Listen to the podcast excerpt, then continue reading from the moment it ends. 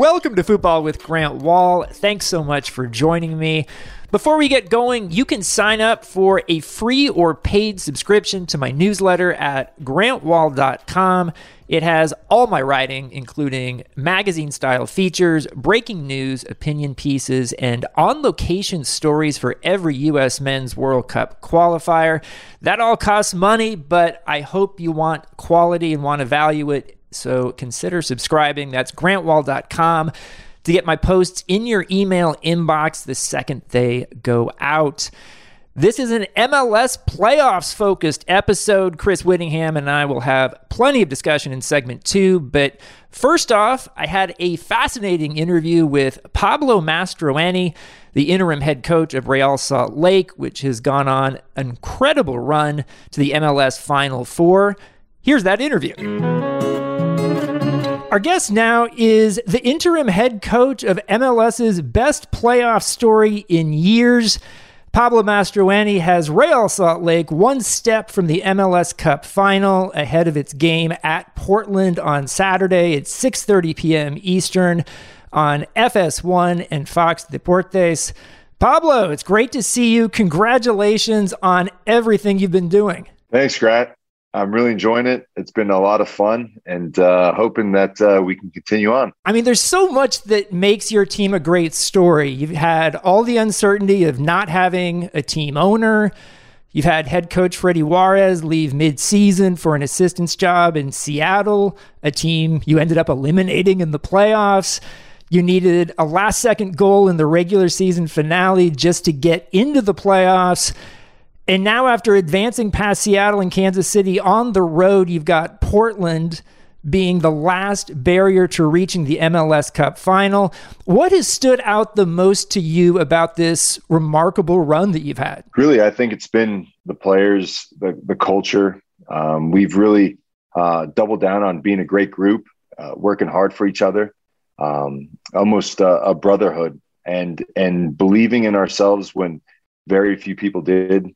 Um, and that's kind of been our war cry from the beginning. We've we've we've understood that uh, you know at times uh, things never went our didn't go our way. Yet we found ways through our resiliency to to overcome and persevere. And I think if you do that enough, um, that just becomes second nature. You're not thinking about are we still in this game? You know you're in this game because you've done it many times before. So it's been a, a, fantastic vibe within the group that I think has really propelled us to this point. So, looking ahead to Portland this weekend, are you planning on having Albert Rusnak available? And how are you planning to approach this game?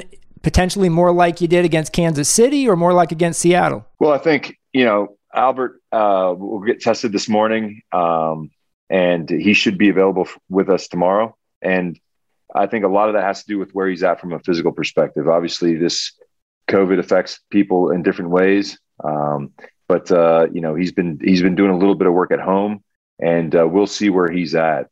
Um, and again, if he's if he's in a good way, Albert's been an integral part of this group, both on and off the field, and uh, his leadership and his play will will definitely be needed um, if he's available to beat a very good Portland team. And so, um, and and that has a lot to do with the way I think we'll kind of shape up for this game. Um, but you know, I, I think it, you know, against Seattle, we, we didn't necessarily sit out to bunker in. I, I think their their ability to build momentum through the course of the game um, outpowered our ability to beat them in transition and back them up.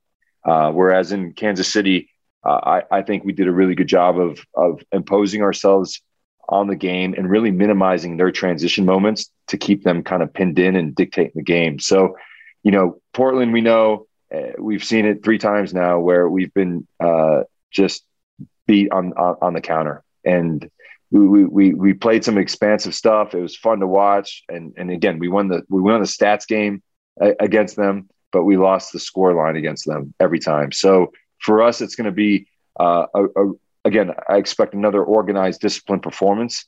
Um, and and you know we'll start tomorrow on looking how we want to break them down and, and figure out uh, our best opportunities with the players available to uh, to find a way to hopefully get a great result. Is winning the stats game overrated? I mean, you happened against against Seattle to have an all timer, right? Whereas you know zero shots on goal, you advance. Um, Is it overrated? Uh, I, again, what I like to say is um, the real, for me, what matters the most are the moments in real time during the game. And so what I talk, what I talk about after performances, win or loss, were the critical moments. Um, and they they they appear all the time throughout the course of the game. They're they're they're they're moments. So they're they're essentially. Uh, I mean, depending on how you want to break it down, there's there's there's a ton of them. And and and really is how can these moments affect momentum to put us in a great position to either score a goal or deny a goal. And and so that's what I talk about is in real time is is finding solutions and solving problems that are going to after the fact you have the stats that basically portray um, what the overall game looked like. But those stats can't help you win or lose a game. They, they just tell the story. What helps you win and lose games are the moments that you overcome and and do well with. And and because again everything's in real time.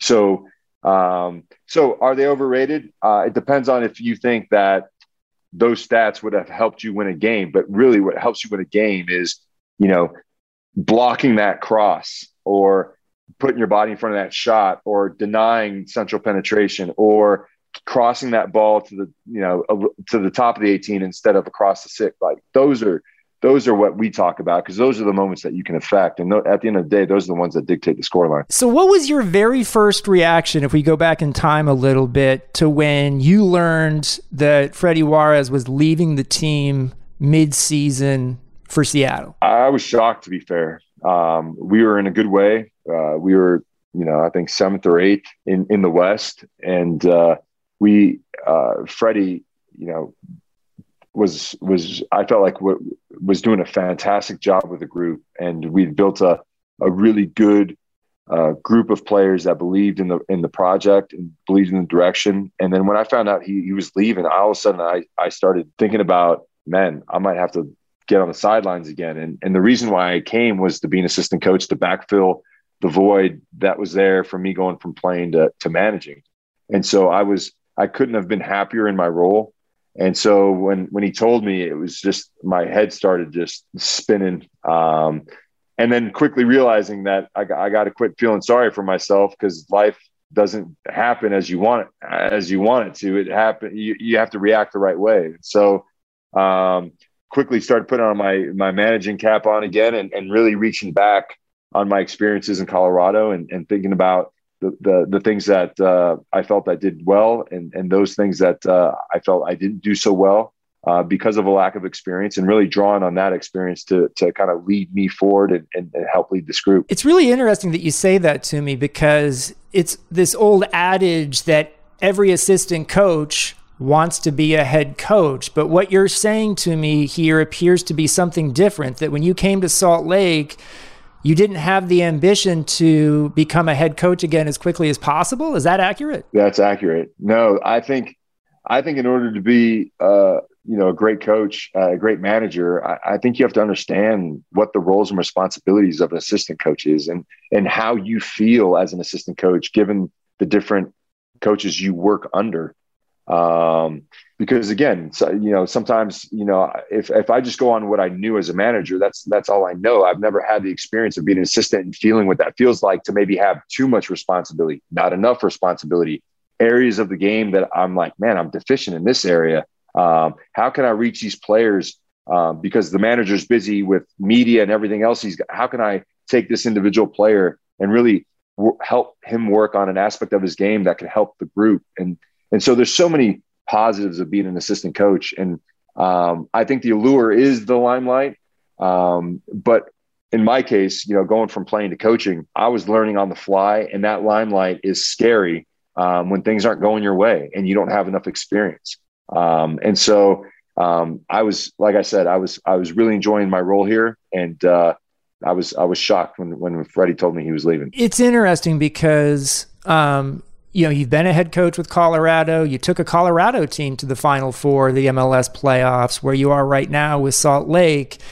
I remember when Jesse Marsch had his first head coaching experience, uh, which was with Montreal in MLS. And it was up and down. There were some good moments, some not great moments. He left after a year.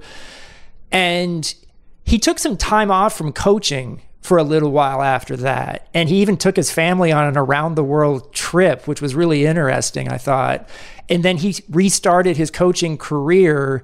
And, you know, now he's coaching at Leipzig in Germany like what did you do because you didn't you have a couple of years off from coaching after your colorado experience like what were you doing during that time yeah so great question i was I, I spent about a year and a half well i spent the first six months of blaming everyone at colorado for for my dismissal um, and then i took the next six months of owning 100% of my dismissal in colorado and accepting the fact that unfortunately, experience hurts. And this is a part of your development as a coach. And when you accept 100%, at that moment, you can start to affect change. And so then at that point, I started thinking about everything from, you know, my management style to my, you know, to the way I expressed my tactics to uh, the, the culture of the group and everything in between. And I literally spent a year filling out journals, looking at watching games, uh, studying games on TV, um, and just went all in on my own studies of the game and, and, and myself and, and how, and all the different ways I could get better as a coach. And so I did that. My biggest problem was my family was in Colorado. My kids were in high, getting in high school age. And I realized that if I want to continue coaching, I'm going to have to leave the house. And so I spent another six months trying to figure out how I could coach a professional team in Colorado or or without leaving Colorado. And, and the truth is that there, there, there, there's there's no options. So so then I knew that being in the house all day wasn't good for me at this point. And uh, I have a buddy that uh, owns a water company, and he says, "Pablo, listen, you've been telling me like you're free. Would you like to come and help me have a project that's going to take about three and a half weeks?" So I said, "Yeah, I need to get working. I need to get out of the house. I need to start feeling alive again. I'm, let's let's do it." So I showed up at the shop and got the the rubber boots and the truck, and uh, I had no idea what I was in for. Um, but we were literally laying a thousand feet of water main, a water main. Wow! And so, and so jumped in this trench, and they threw me a spade, and I was basically making sure that we weren't cutting into any electric, any gas, or any other water lines hooked up to the houses. And I was working from nine to five, and I was coming home every day just exhausted, and and tired. And he was paying me he's like know i'm going to pay you really well. He's paying me like 18 bucks an hour. And i remember after like week three i had this epiphany. My brother calls me he's like and he always called me when i was going into work with a work truck and he said uh he said pablo he said uh you excited about work today and i said no i, I go i just i just thought of something i said uh, i'm i'm str- i'm like in pain going home every day and I'm, I'm literally working in these trenches and I'm getting paid commensurate to my level of experience in this profession. I said, if I want to get back to work, I need, I'm considered a professional in this other field. And it was in that moment that I decided to get back into coaching. Um, and literally a week later, I get a call from MLS and they want me to come into the studios to help with some playoff stuff. And then a week after that, Tab called me and asked me if I wanted to join him in Houston. Wow. Thank you for sharing that. That's incredible. Um, and I think there's some cool life lessons there um, for people. And you became an assistant uh, in Houston. Uh, you came to Salt Lake, which is an interesting one because you, you were so associated as a player and then as a coach with the Colorado Rapids. And that's the arch rival of Real Salt Lake. Did you have to win win over any skeptical fans at Salt Lake who are like, we used to hate this guy? Um, I think initially there were some reservations on the on the fans' part, um, but I, I, think you you know when you meet people and you get to know them, you know, like my loyalty is to Salt Lake because they believe in me and they brought me here, right? And so like I'm going to do everything and take the wealth of experience I gained throughout my whole career and and, and apply it here and be the best um, you know servant of the club that I can possibly be and and and now just showing that that I'm with you guys like this is how pro sports work Um, and and and so I think initially maybe I maybe it was me too that was a little bit nervous because I remember coming to these these games out here and it was it was nuts. It was mayhem um, from the kickoff to the end of the game, and then after the game, there's there's some situations as well. Um, so I think it was more my own insecurities about coming here than the fans, but uh, they they they received me pretty well. Interesting. Um, and you're the interim coach. You've you've taken Salt Lake to the Western Conference final. You've got a chance to win this league at this point. Do you feel you've done enough to be the head coach of this team next season and take the interim tag off? Great. I don't think that's that's for me to say. Uh, you know, I, I and and what I what I said to Elliot when we met when Freddy left. You know, he asked if I wanted to be interviewed for the job, and I said, well, to be honest, in this moment, um, my biggest concern is to make sure that I organize and galvanize this group in a way to continue putting us in a spot to compete for the playoffs. And I said, at, at, you know, if you're, you're going to get a real time look at the culture I'm trying to build, the spirit of the group, the style of play, if you like all that and we get great results, you know, I'd love to interview for the job. And so uh, that's that's the you know I think it, this whole thing wasn't about me. It's not about my strive to be a head coach. It's about doing my job, which is now leading this group and doing the best job I can. And if and if it lands me in this position, uh, you know, I'm grateful for it. And if not, such is life. You keep going on. But the experiences that I've gained in the last four months, I wouldn't trade for any position. You've had some wonderful quotes over the years talking about soccer, at times even in mystical and existential terms. Do you still view the sport and even the planet in that way? I do. I think I mean, the fact that I, the, the fact that I'm sitting here talking to you as the interim head coach of Salt Lake, um, when two years ago I'm sitting in a trench, um, getting covered with mud.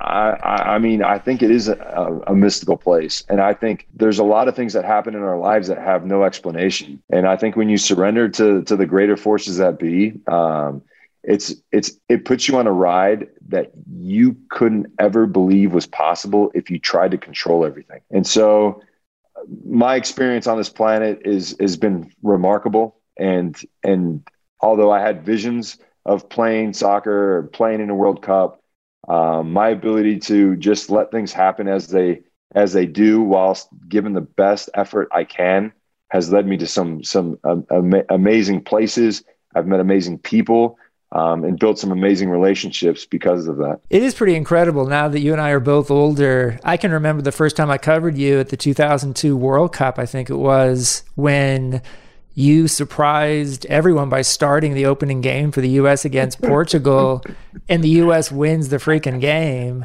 And and so when you talk about life experiences like that, soccer's taken you to some pretty incredible places, it seems like.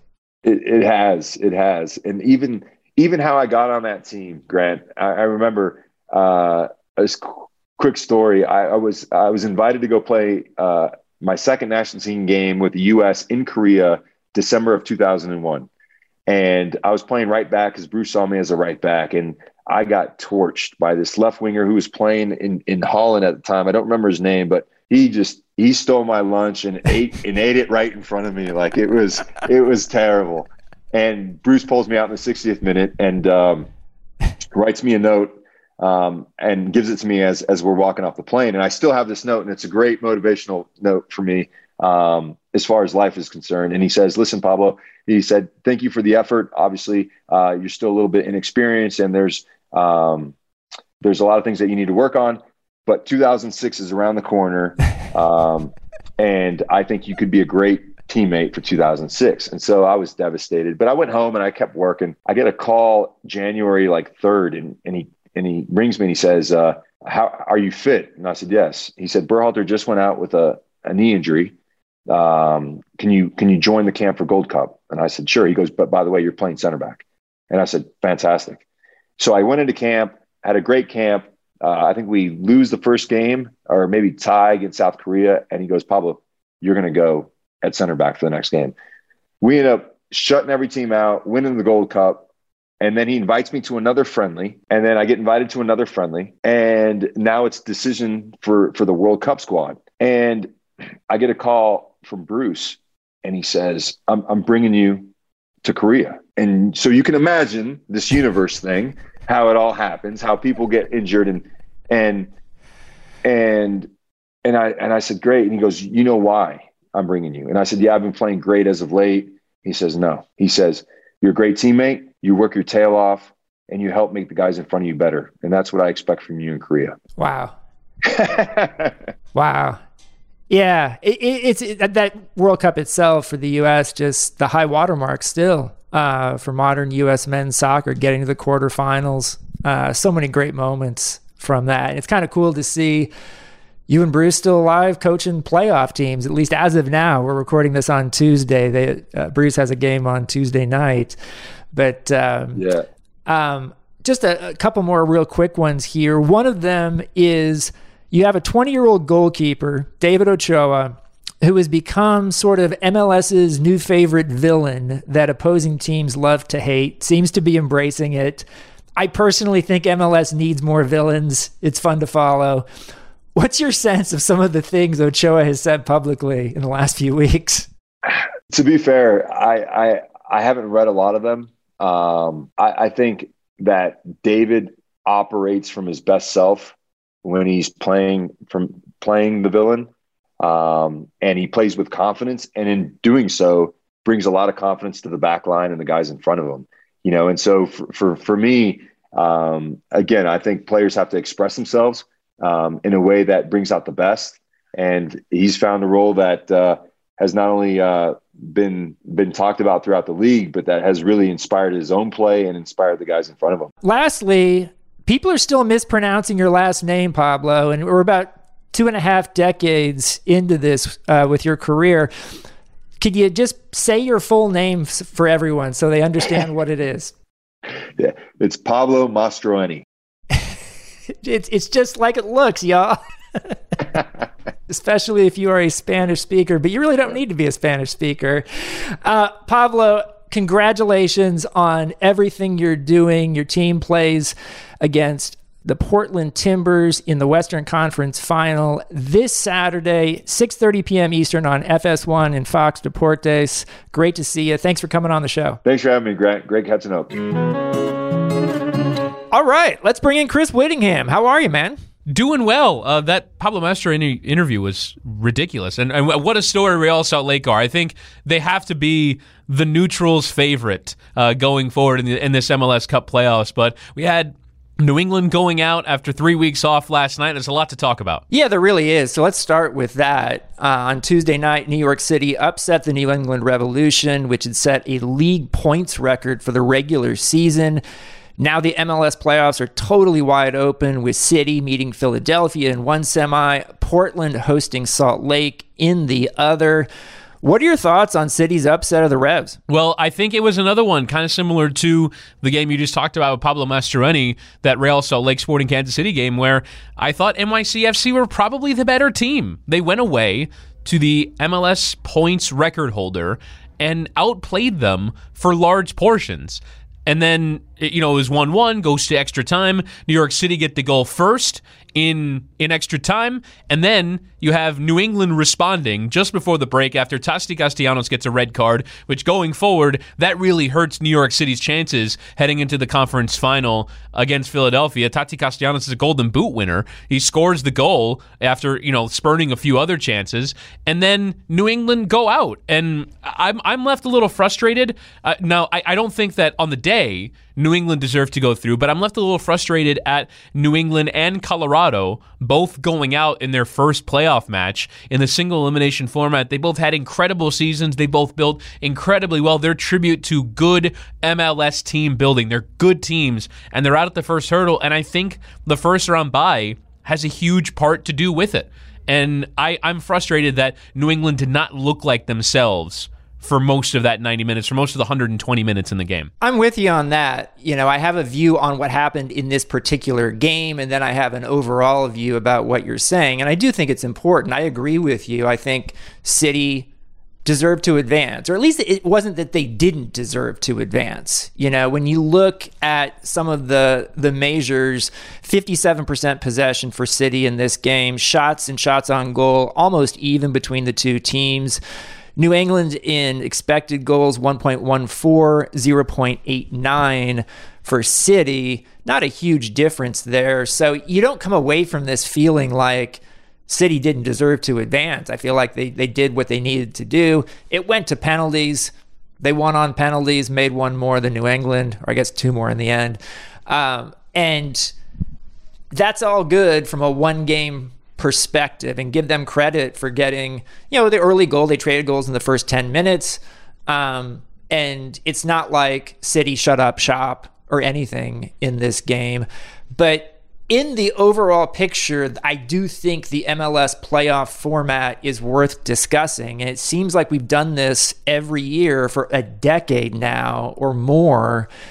And we're three years into this single elimination format, which does value the regular season somewhat in that the the higher seed gets the home game.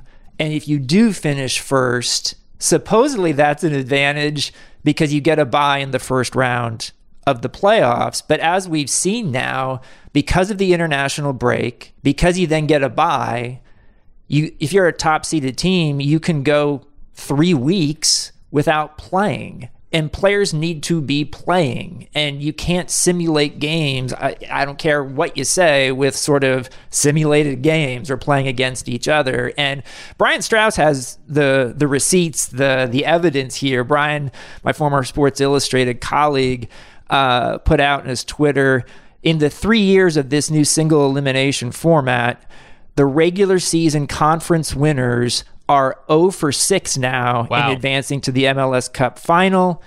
If you take it all the way back to 2010, the regular season conference winners are 2 for 24 advancing to the MLS Cup final. And I want to be clear here I am fine with playoffs. I, I don't feel like MLS needs to, you know, just have the regular season winner be the champion. This is an American league. I'm okay with playoffs. But I've been banging this drum for so long now of I want lower seeds, teams that aren't as good over the 34 game regular season. I want them to have a higher hill to climb when it comes to upsetting top seeds, higher seeds. I want the regular season to matter more. I come away from this feeling like why should I spend so much time watching the MLS regular season of 34 games played by 27 teams? That's a ton of games. Why should I devote that much of my time to following this if it's such a crapshoot? And maybe not even a crapshoot. I feel like being the top seed might even be a disadvantage now, the way things are set up. And as a soccer person, I want I want the regular season to matter more. So I want there to be a higher hill to climb. I still think the single elimination playoff format is an upgrade over what it used to be, but I think you could have a much bigger upgrade still, make it a higher hill to climb for the lower seeds, go to a group stage, get eight playoff teams, have the top seed host all three games of the group stage. The four seed in that group has to go on the road in all three, and then the top two teams from the group, advance to the semis, and then the final. I'd feel a lot better about that hill being a lot higher to climb for the lower seeds. I agree, and I think in general, um, the the playoffs have certainly been entertaining. Like they are a fun watch, and, and when you say like the the format is an upgrade, it's an upgrade only in the momentum of entertainment value, right? Because right. the the, the two legged ties are, I think, the correct way to do it. And that, that's how they do it in Mexico. And I actually think they have a really cool thing where in Mexico, one of the tiebreakers is where you finished in the regular season. So there are two legged aggregate ties that end 1 1. And the winner is not the, the, the team that finished better on away goals, it's the team that finished better in, in the regular season. And so I, I do think that in general, the single elimination format just welcomes this. It welcomes was it two versus four in one conference and four versus seven in the other. And like you said, it just doesn't justify the regular season. I don't know what the fix is to complement both the entertainment value of what the playoffs are meant to be and that sporting merit ones and two seeds. But I know the one thing that I think has to be parted with is the bye week because I think Right. I think that is going too far in Americanizing this sport. Because in the NFL, in the NBA, in the NHL, although I mean, I guess the NFL is really the only major. I mean, baseball because of the wild card game. Like the NFL is really the only league that really prioritizes the bye week, and that's because it's such it's so physically taxing that getting a, a week's extra rest is your body is fresher. Whereas in this sport, it's very much a momentum sport. It's playing every week. It's playing regularly. It's rhythm. I mean, even some guys that don't play in the midweek games, they don't feel the same going forward. You like to play and play and play. It's a game of you want to play games. And so the idea that New England went three weeks and two days without playing, and the other factor in that is that the Patriots were home on Sunday, and so what might have been a Sunday conference final gets pushed back to Tuesday so they can, you know, have the Patriots game and then the Revs game. It's just time and time and time. I think it's nearly impossible to be up in the same way that NYCFC were, having played a difficult playoff game themselves and having beaten Atlanta and been up for this level from the opening whistle. And you saw when NYCFC scored three minutes into the game. Yeah, I'm with you on almost all of that. I'll tell you what I'm not with you on, but I would prefer the lower seeded team have to actually win the game. And so if it's a tie game, don't go to penalties. Don't go to extra time. Oh, I like that. Like the higher seeded team advances. And everyone knows that heading into the game. That would be, that would I be pretty want the rate- unsatisfying as a viewing experience, though. A playoff game that just a single elimination playoff game that ends in a draw, and hey, higher seed goes through. I guess the home fans would be happy. whatever makes the MLS regular season matter because matter more because right now I'll tell you this why should I watch the MLS regular season I mean seriously like Yeah. it's I understand that like I like having a domestic league and all that stuff but like from a com- competition standpoint But I'd also say, I like, it's why, why why would you watch the Liga MX regular season? That 12, uh, 12 of eighteen teams make the playoffs, and then the first Right. four teams get a bye. I mean, I, I don't think that like you know Chivas America still means a lot, right? Like, I don't think Liga MX has suffered for their playoff format in terms of interest. Certainly in this country, there's still a huge amount of interest.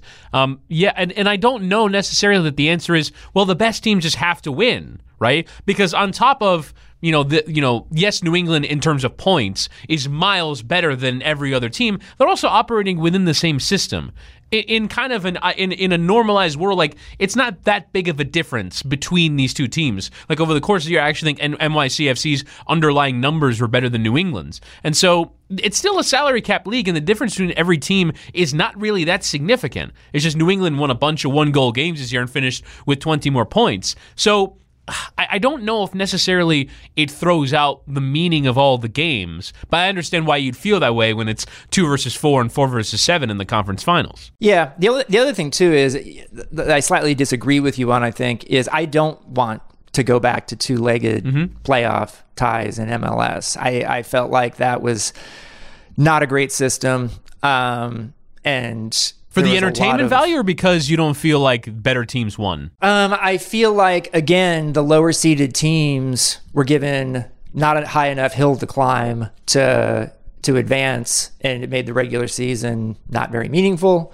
Um, I also thought the first games often were pretty dreadful. Um, the true. first ninety minutes. That's true. of those. So, um, yeah, we'll see if MLS ever makes another change again. I doubt they will, but I think the Brian Straus numbers are pretty damning for number one seeds, teams that were the best in the regular season over 34 games. Not only do I think they don't get an advantage, I think they have a disadvantage now. Yeah, no, I mean that that that's. I mean, I, I guess I mean playing at home should be a bigger advantage than it's proven to be, but I think the the bye week I think might might offset and might even negate that. So. I, I I think the bye week is one that has to be reconsidered, and I do think that the the MLS playoff format will continue to change because they keep adding more teams, and so when they get to thirty, are they going to stick with seven teams in each conference? Maybe they move to eight teams in each conference and make it, I'm uh, sure you know, will. like like purely sure like the NBA format. Um, and then you're you know straight up single, and that certainly solves your bye week problem. Um, but I, I don't know. I feel like there's always room to tinker with the format. There is one other thing I want to talk about in this episode, and that's outside the U.S., and that's the Ballon d'Or, which my French-speaking wife would probably say I'm mispronouncing horribly. Ballon d'Or. Um, said with some what was that weird accent I just affected? Um, you sounded like a like an angry patron in a French restaurant sending food back. Ballon d'Or. So I can't get angst ridden about this. I know so many people were angry on Twitter about Lionel Messi winning his seventh uh, award. Uh, I do want to say first off, the most dominant feeling I had was actual happiness that Barcelona's Alexia Putellas won the women's award hmm. because I think she totally deserves it. I think Barcelona's women's team is one of the coolest things in sports, much less soccer, over the last year. Just how they play. Um, it's amazing to watch. It's a lot more what you know, you're more able to watch it now thanks to places like Ada Football. Um, and they represent what Barcelona as a club uh, has always sort of intended and that their men's team had maybe a decade ago and they play just great great soccer right now. I can't wait to see how Barcelona does uh, potentially in Champions League against Lyon this season. I think uh, it's going to be a big challenge for Lyon. Um, in terms of the men's situation, Messi wins the award. If you look at purely stats, Lewandowski from Bayern Munich is probably the guy I think who should have won it. I'm bummed out that Lewandowski didn't win it last year because France Football, which runs the award, for some reason decided not to give the award due to COVID, which made no sense.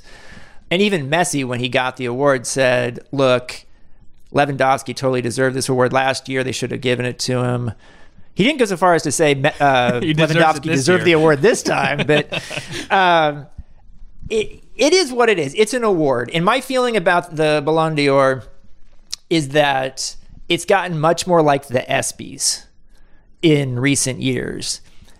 And the ESPYs are not serious awards, right? And and nobody gets bent out of shape who gets an ESPY award or doesn't or whatever. I'm at that point with this award. And I do think there's a case to be made that another outfit, another media organization maybe could do an award that would compete with the Ballon d'Or and they could advertise it as like, we'll give it to who deserves it. Well, I, I do think there's a case to be made for Messi, right? It's not it's not that bad sure. of an offense, uh, but I, I do think that the Ballon d'Or certainly means a lot to the players because, like, we know that Neymar moved to PSG at least in part to tr- to try and win this award. Uh, Cristiano Ronaldo was in the press trying to talk down uh, the runner of the Ballon d'Or's comments that he wants to have one more than Messi, essentially. Uh, and so it means a lot to the players. So I think, and I think when you look at the end of a career, you go, how many Ballon d'Or? Like it's one feature of the resume, right? The CV at the end of it, how many Champions Leagues,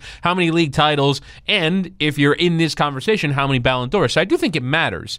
Um, I personally agree with the camp that it should have been Lewandowski. And I think the reason why it really upsets me is because you're basically punishing him for getting hurt in the quarterfinals of the Champions League. I think Bayern Munich have as good a chance as anybody to win that competition, if not for Robert Lewandowski getting hurt. And you're also sure. over prioritizing the the international game to the club game. There's a narrative that Lionel Messi finally delivers his national team title to Argentina, and so that's a huge that that is the reason why he wins. Because yeah, he had a good season with Barcelona, but Barcelona weren't any good. They got hammered out of the Champions League. They finished in third.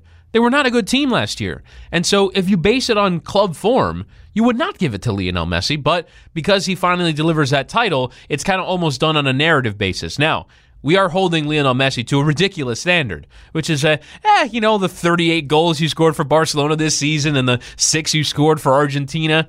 I mean, in the context of his career, it's probably like his ninth best season. But That's because he has such a ridiculously high bar for what he can deliver.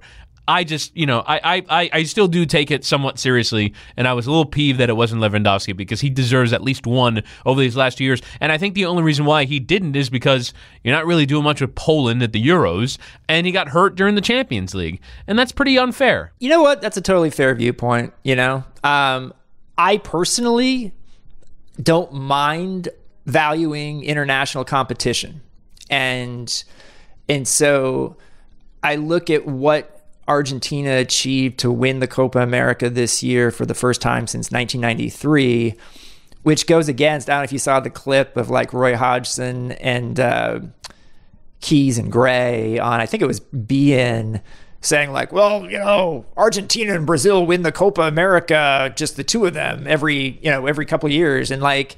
No, actually, it's been it's been Chile's award actually. exactly, you know, and so it's just one of those cases where like English commentators yeah. don't even know what they're talking about, as is often the case. Um, and at the same time, I like I, I do think the Copa America should be valued. I think they've had the tournament too many times in recent years, and I really do hope they stick to the once every four year situation. That's so much up in the air right now until we get an answer on whether this World Cup every two years is going to happen or not. Do you see the but, polling that got done by that uh, on on that uh, by Morning Consult? I did. Should, the people why don't you share that with our listeners? Grant Wahl. yeah, what was so it? it was like they, 60, 61 15 in favor of a biennial work, World Cup here in the U.S., and then in the in the major European countries was very much against. Yeah, so they did. They did a semi-scientific survey, which I guess they said had uh, a margin of error of like five percent at most, um, of hundreds of identified soccer fans in different countries, and the US was second highest behind like India in terms of wanting the World Cup to be every two years. Yeah. Um, the European countries, as you mentioned, were at the bottom. Um, though interestingly, so-called soccer countries, Brazil and Argentina, were pretty close to the U.S. in terms of wanting the World Cup every two years, which I, I find it interesting. Uh, and so like US fans are going to get the typical brunt of jokes from mm-hmm.